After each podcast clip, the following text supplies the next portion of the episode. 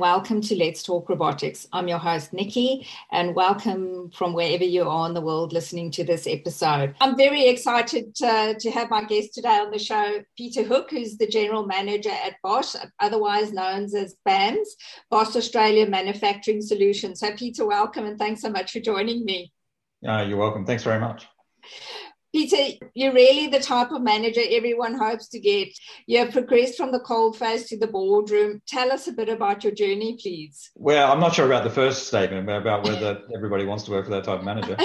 Um, it's uh, look a really simple story. I it's and um, I started off in literally at the coal face in the coal industry um, as a as a sparky as an electrician, and then moved through electronics and then into management, um, and that luckily took me around the world as well. So um, the desire was always to get to a management role within a, a full manufacturing business, and yeah, that's what we that's what I've done over the last many years. So. Yeah. Look, I think just from people working for you that you've got an understanding of, of all industries when you when you're actually giving instructions and talk. It's not that they can say, well, you don't actually know what you're talking about because you haven't been there, because you can actually say, yes, I have been there. I've actually worked in that position. Yeah, it's it's it, look. It is interesting to have had formal training in in in trades and formal training in management, and and so it, yeah, it gives me a, a breadth which um, it makes it interesting from my my direct reports point of view because you can we can float up and down between the high level strategic stuff and also the, the hands on detail when it's required. So yeah, so it's a bit it's a bit unusual, but I I definitely recommend it. So. Oh, definitely, yes. So that's why I say um, I think you you like you're the ideal manager to have out there because you can say actually I don't want to dive into the nitty gritty, but I can. Yeah, absolutely. Yeah. yeah. So you mentioned you worked in the Middle East, uh, Asia, Europe, and North America. It's quite a journey. What were your lessons learned along the way? Look, the it was it was interesting that um, one one of the, the messages that I got wherever I went, um, some sage person in that location to help me out, some mentors decided to sit me down and said, This is not like anywhere else. Everything is about relationships. And it's, it's, uh, I had the same conversation in Asia. I had the same conversation in Europe. I had the same conversation in places I met in the US. So it's, it's like, it must be right, right? So the relationship thing must be key. Um, the other thing was that's probably, uh, you know, one of the main lessons was that that cultures are different, but people are the same. Mm-hmm. So wherever I worked, there was cultures, there was things that were done differently. You know, even even in the UK, you'd think that the UK and Australia would be very similar, but there's cultural differences between those two locations. You speak the same language, you do everything. Most things are the same, but there are cultural differences. But at the end of the day, people are people, and they they usually have the same motivations. You know, they they're they're looking out for their family, they're supporting their family, they they have you know all in all have a desire to do things well and and be respected and regarded well in their role. So very similar. Listen, that's the best advice you can give anyone, or the best lessons. I um, I spoke to Pat Boland, um, the founder of ANCA, the other day, and he came back to exactly that. He said it's just about your people. You can have all the technology, you can do anything you like, but if you haven't got the people, you've got nothing. Mm-hmm. That's true. Yeah. Absolutely true. So, speaking of people, um, and just from a Bosch's point of view, how do you invest in the people, your staff? Well, Bosch is an unusual organisation, uh, and I've said this in a, a, couple of other conversations like this before. Is that um, when you when you first well, when I first joined Bosch, I joined on a three month contract and expecting it to be a really, really awful three month contract um, mainly because it was another big multinational and I wasn't interested that much in being there. But it was it was an interesting job, so why not? Let's have a go. Um, but when you get within Bosch, you notice it's totally different. Um, yes, it's got 400,000 employees, but it's it is actually a nice place to work. Um, it's it's incredibly ethical, and the and the way it looks after its people is um, is amazing. I there's there's, um, I mean, I've literally just signed off this morning a, a 30 year service award letter. Um, there was in the same week last week there was one of that person's reports that had a 25 year um, years of service in the business, um, and the I asked I asked the 30 year service uh, guy I said so what is there any regrets? I mean 30 years is a long time to work for a company, and he said, well no not really. He said the place is a nice place to work. There are nice people, and the company looks after you. So it's it's really hard to put a finger on what it does, um, but it it, highs, it it holds people in in high regard, and it does look after its people. So. Well, it's obviously doing something right with a 30 year um, track history of an employee. And again, getting back to people, if you've got a high turnover of staff and people that you actually um, you're training, and then before you, you've just got them to a point where you think, okay, like you, you've got it, and then they go, well, someone's offered them twenty dollars more. I, I, always say they leave the managers; they don't leave the organisations. It's it's, it's it's in the managers that people have problems. Yeah, absolutely true. Yeah, absolutely true. So yeah, uh, it's look, it's a combination of a whole lot of things. Um, the it certainly is cares about its workforce, and uh, we you know we put things in place to encourage it to be you know encourage people to work together, and and there's a culture. I mean, it's it's um, look, I, it's really hard to put my finger on what it is, but it, it is, yeah. it, it is, it is, it all comes down to the people, the people that you're working with, your peers, um, the people in your team. Um, it, it's, it's a very, uh, it's a nice place. I'm delighted. Talk to us a little bit about BAMS and what you really excel at.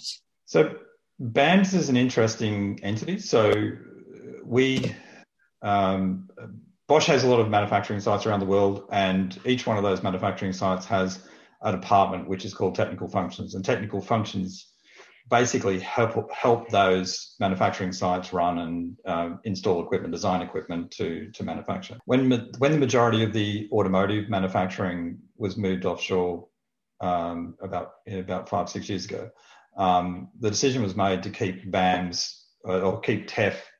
Uh, or the technical functions business, and provide those services to uh, entities outside of Bosch. And that's where Bosch Australia Manufacturing Solutions comes from. So what we do is we leverage on our manufacturing experience, you know, the, the, large number of plants that we have around the world um, and the many, many different processes that are operated in those. Um, things like new product development, uh, you know, new, new product introduction, um, and how that affects the manufa- how the manufacturing is going to wrap around that. So we build everything from machines that help manufacture like uh, different cells that op- operate within a manufacturing line through to full manufacturing lines. Um, predominantly, where we excel is is really helping manufacturers because it's it's it's in our DNA. Uh, we understand how to manufacture, so we can help others do it. Um, we are very good at providing highly technical uh, automation and robotic systems but we're also good at knowing what's right for the customer. So we don't go and put a very complicated automation system into a customer that's never had automation before, for example, because it's it's too big a step. Um, there's always exceptions to those rules, of course. So it depends on the customer, but it's it's a um, yeah. So in, in terms of what we do, it's it's really excelling and working with many different types of companies, but helping people manufacture. So I was uh, very fortunate to have a tour of your um, facility, and I have to admit that I've been driving up and down past your offices for many years, wondering what on earth goes on behind there. And yeah. Paul Geckers very graciously gave me um, a really uh, good tour and understanding of what's going on. And of course, he mentioned collaboration with startups, which is a little bit more of a focus now. There, can you talk to us a little bit about that? Yeah, it's look, it's something that's just come out of um, I don't think we d- deliberately went down that path to collaborate with with startups, but it's something that's that has just happened. We have a uh, a lot of skills that benefit um, a startup organization. So being able to take, you know, a lot, a lot of the, startups that come and work with us have a product. They might have a prototype, um, but what they need to do is take that to to a manufacturer, you know, a, a volume manufacturer of um, situation. So we we're good at that, um, and so there's a natural fit there. Um, the its advantage we to the startups as well that we're pretty well connected in terms of what is out there in terms of in terms of um, uh, capital, where uh, access to capital, not not that we invest in those organisations, but we know we know people that would or organisations that would. We also are fairly well connected to the grant schemes, and um, we're able to point people in the right direction to the various entities there. But we also um, uh, because of our capability and, and their ability to manufacture, it also assists those organisations to usually assist those organisations to get grants because they people feel comfortable with us being there as an assisting partner. So. Yeah i'm just picking up sorry that you that's not an intended like an intentional path but i'm so happy because i think for part of the startups it's it's a the connections. They don't know they don't know what's out there and it takes an enormous amount of time investigating and actually going what grants out there? And you guys are you experts at this yeah it's it, look that's not a key part of it it's just one of the elements of yeah. it i mean it, it's you know that is one uh, element of it i think the what we bring in some uh, to, to, to, a number of these startups is is stability. Um, you know, Bosch is a big entity, so we we're slow moving, um, and a startup at the other end of the spectrum is pivoting every day and a half. Um, so we we bring some stability in terms of the of what they need to put in place if they really are serious about getting to a a, a, a volume manufactured product. Uh, and so it's I think there's uh, we become a sounding board in some extent to um, to those management teams to to get them to that level. Oh, definitely. And you've got a wealth of experience, whether it's yourself or someone like Paul Geckers or anyone else in your plants working there. You're experts at what you do. Mm, correct. COVID, the dreaded COVID. How have you navigated through this? Uh, what lessons, insights have you had from this period? We've done pretty well through COVID. Um, I'd like to say it was all good management, but uh, I think we've, to some extent, we've been lucky. So we've had um, the, the manufacturing operations or our manufacturing operations have been running through that whole period um, with a good chunk of people, uh, engineering and other support services operating from home. Uh, that's been a challenge in itself. There's a number of people that are that are quite happy working from home. There, there's also um, a whole lot of people that really can't stand it, um, and and so it's been a balancing act of of trying to maintain the mental health of those people that can't stand it, um, and getting through that process. We've also treated the um, treated the situation very seriously, and that sounds a bit strange. I mean, I'm sure everybody's treated it very seriously, but we were trying to plan of what what what was what, what what might happen as a result of an infection on our site and mm-hmm. do do what we can to um, isolate teams from other teams within the organisation, um, and we've been relatively successful with that. Uh, we had a couple of cases before Omicron. We had a couple of cases on site which were very well maintained, uh, contained, and then after that. Um, we've you know the, in the, this la- this last six weeks, month six weeks, there's so many cases, people with positive testing positive in our team, people in direct close contact. So that's that's been a challenge in um, in the number of people that have been affected by that and the reduced workforce that we've had as a result. But still, it's still less than uh, still considerably less than 10% of our workforce out of action. So that's pretty good. Um, the in terms of uh, you know the other challenges that we've had is has been our suppliers you know timelines blowing out um, chip shortages is just is now starting to really bear down on us now yeah. um, you know deliveries that should have been six weeks and now eight months um, so it's it's a challenge um, but I think I don't think we could have particularly uh, managed it or handled it any any way other than way we have uh, and and like I said, we've we've got through this in a in a fairly good shape as a result. Look, I think I always I talk to companies such as yours that people have given the same message that they they think they've got through it okay, and I I think it's your starting point was was good. If your starting point wasn't good, then you'll, you'll be in a different situation also, whether it's, it's from a supply point of view or your people that you're managing, the trust that you built up over X amount of years, like all these factors come into play. And when you see companies are falling apart, then these are the issues that are actually just, um, they just come to the fore. Yeah, absolutely. Look, I, I, the other thing we should say is that um, we've got through it quite well so far. yeah. Well, listen, not yet. all predictions are like we're nearly at the end of the Omicron, and you know, like all systems oh, yeah. go. Look, I yeah, honestly, heard that before. I think. yeah, no, we have, and we'll probably no doubt tomorrow there'll be some other prediction out there. Um, but I do think it's it's put an interesting spin on, as you said, some mental well-being aspects. Some people like working from home. Um, some people absolutely absolutely detest it. So going forward for Bosch, is is there some flexibility in people being able to work from home, or is this how have you handled this? Look, there's it there's flexibility, and I think it's provided. Look, Bosch has always had a flexible workplace mm. uh, anyway. Yeah. Um, and you know, if people need to work home for certain reasons, etc., then you know they can go. Th- we can go through that on a case by case basis. I think um, there's for my team, you know, a good chunk of my team's it's very difficult to build a machine from home. So you actually have to be in you have to be yeah. in the workplace.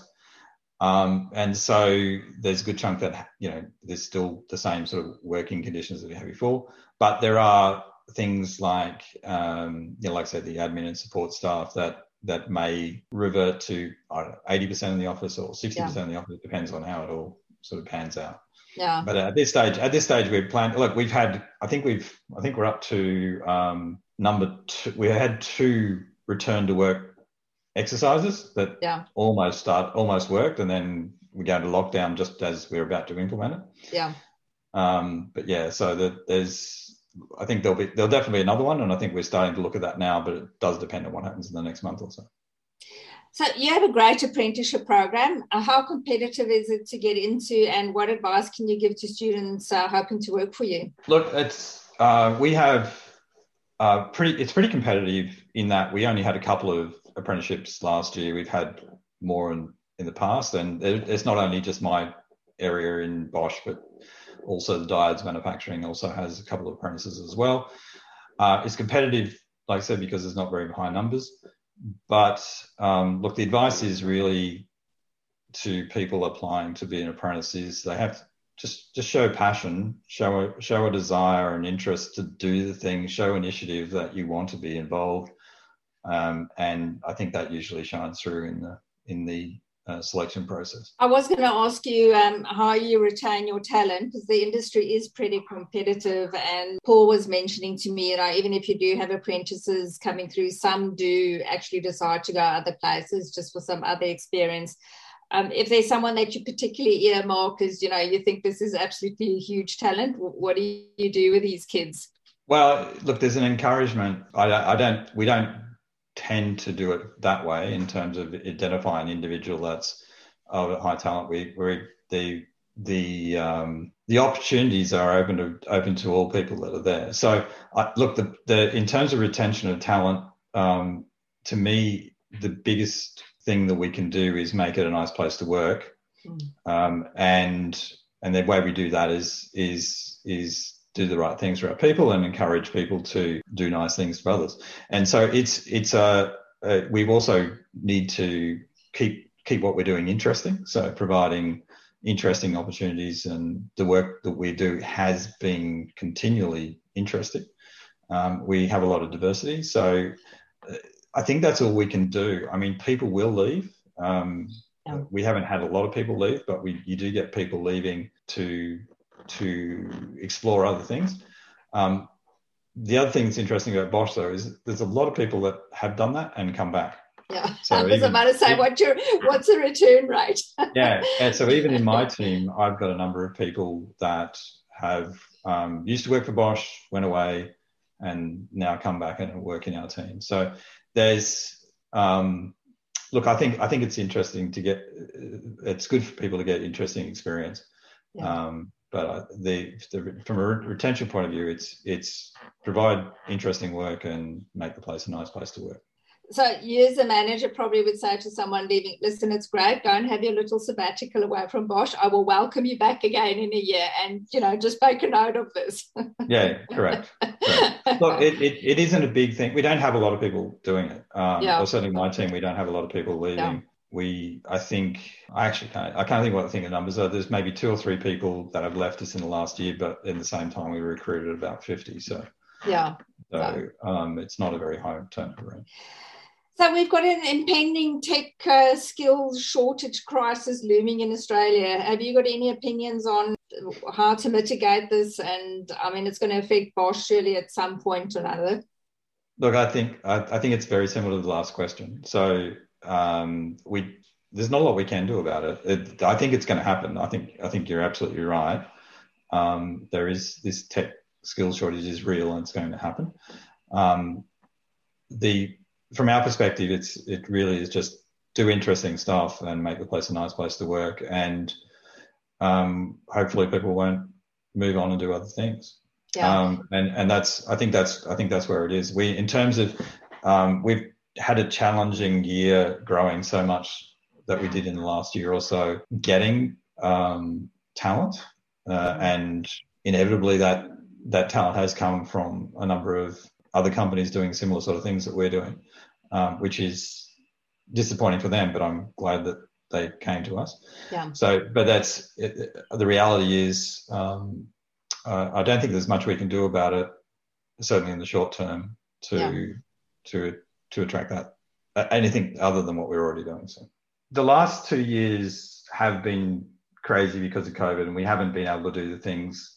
Thing, but and th- this is not just my team. This is Bosch Australia does yeah. some really good stuff for um, for STEM and promoting STEM.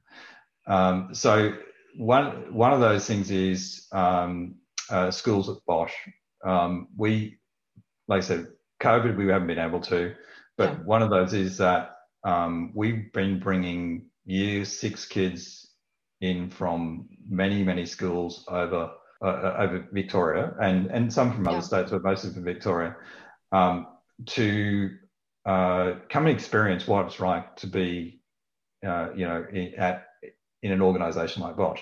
And we we do, uh, you know, they spend a half an hour, uh, half a day there, but then they go around and look at, you know, the autonomous driving engineering yeah. and the, um, you know, our robotics section, and um, they we do coding workshops and and all sorts of stuff like that for for these these kids, um, and they love it. And the only reason I say we only do it for a number of schools is because we physically can't take any more. Every yeah. Friday has been booked out for the for the entire was booked out for the entire year. COVID um, killed that a little bit, yeah, but it will restart as soon as we're able to bring people back on site. Um, we've been hosting um, Formula One schools um, finals and and a number of other opportunities. Lots of students that we bring into the organisation. So there's uh, and where we can, we we promote um, uh, the the STEM yeah in in, in uh, where we can.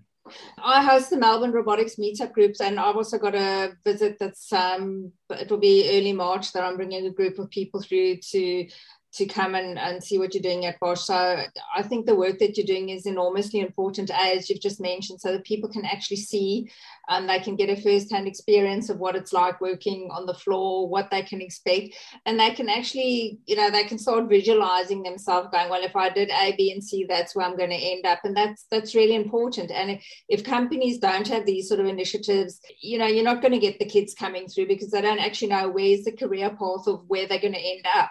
Absolutely, yeah. So look, we're doing everything we can. Um, it'd be, I have to say, when we uh, when we're recruiting people, when we're recruiting engineers, it'd be really good to see more girls yeah. apply. You know, we don't we we try all the time um, to encourage that you know a mix of of, of people, a, a, mix of male and female applying for those roles, but in reality we get very small. So it'd be good to see you know that happen, and hopefully this is what we're doing with the year sixes. Um, might flow through into the engineering um, Look, I, in, in another six years or so. I think you've touched on something that a lot of people are trying to address is the the imbalance in um, the gender in, in STEM fields. And uh, my advice, and I, anyone I talk to on the podcast, my message out there is to um, the female listeners keep your options open and have some STEM subjects. Don't don't make too many definitive decisions. I mean, you can obviously in school, after school, go and take up STEM subjects, but why make your life difficult from the hmm. get go? You know, to keep your options open because what you think now could change in five years' time, and then you've made some limiting decisions for yourself. Yeah, absolutely. Yeah. So if, if, if any of our audience have girls, daughters, keep at least maths. You don't have to get a distinction, just pass it at year 12, but at least keep maths as a subject. Mm-hmm. Any advice for people considering a career in manufacturing? Look, generally, no, not, not any advice as such, but the, the manufacturing is an interesting place to be now. Um, it, it used to be looked down a bit, uh, you know, oh, you've, you've ended up in manufacturing, oh, that's, that's a fail. Um, what's, what's manufacturing is a really exciting time and lots of change at the moment. So a lot of the, you know, the the dreary and dangerous and dirty jobs are disappearing, and there's a lot more robotics and automation and and those types of things coming into manufacturing. So there's a lot more IT skills. There's a lot more programming. There's there's there's some really interesting opportunities, and so the time to be in manufacturing is now. So yeah, yeah that would be my only comment. I think so. I couldn't agree with you more. And it's just in um, just the general tech field. I think the amount of jobs that we need to create to, or the staff um, that we need to get in, it's enormous to support our growing tech industry. Absolutely. Yeah. Yeah. So, Peter, I'm mindful of your time. Any closing thoughts or advice that you'd like to leave the audience with? Look, I I, I don't have any uh, general general comments. I, I, really appreciate the time in in having this conversation with you, and hopefully we can get some more people interested in robotics and automation and and in manufacturing. And because that is what we're going to need, like you said, skill shortages, and with more people we get involved, the, the more fun it's going to be. Thank you so much. If anyone uh, would like to contact you, uh, could I have you got a preferred email address? Um, probably the best is just track me down on LinkedIn. So look for okay. Bosch Manufacturing Solutions or Bosch Australia Manufacturing Solutions on LinkedIn, and you'll find my name there. So that'll be the Perfect. easiest way. Perfect. Peter, thank you so much for your time. I really enjoyed speaking with you. And uh, to our audience out there, thank you for joining us for another episode of Let's Talk Robotics and look forward to your company next week. right. Sounds good. Thank you.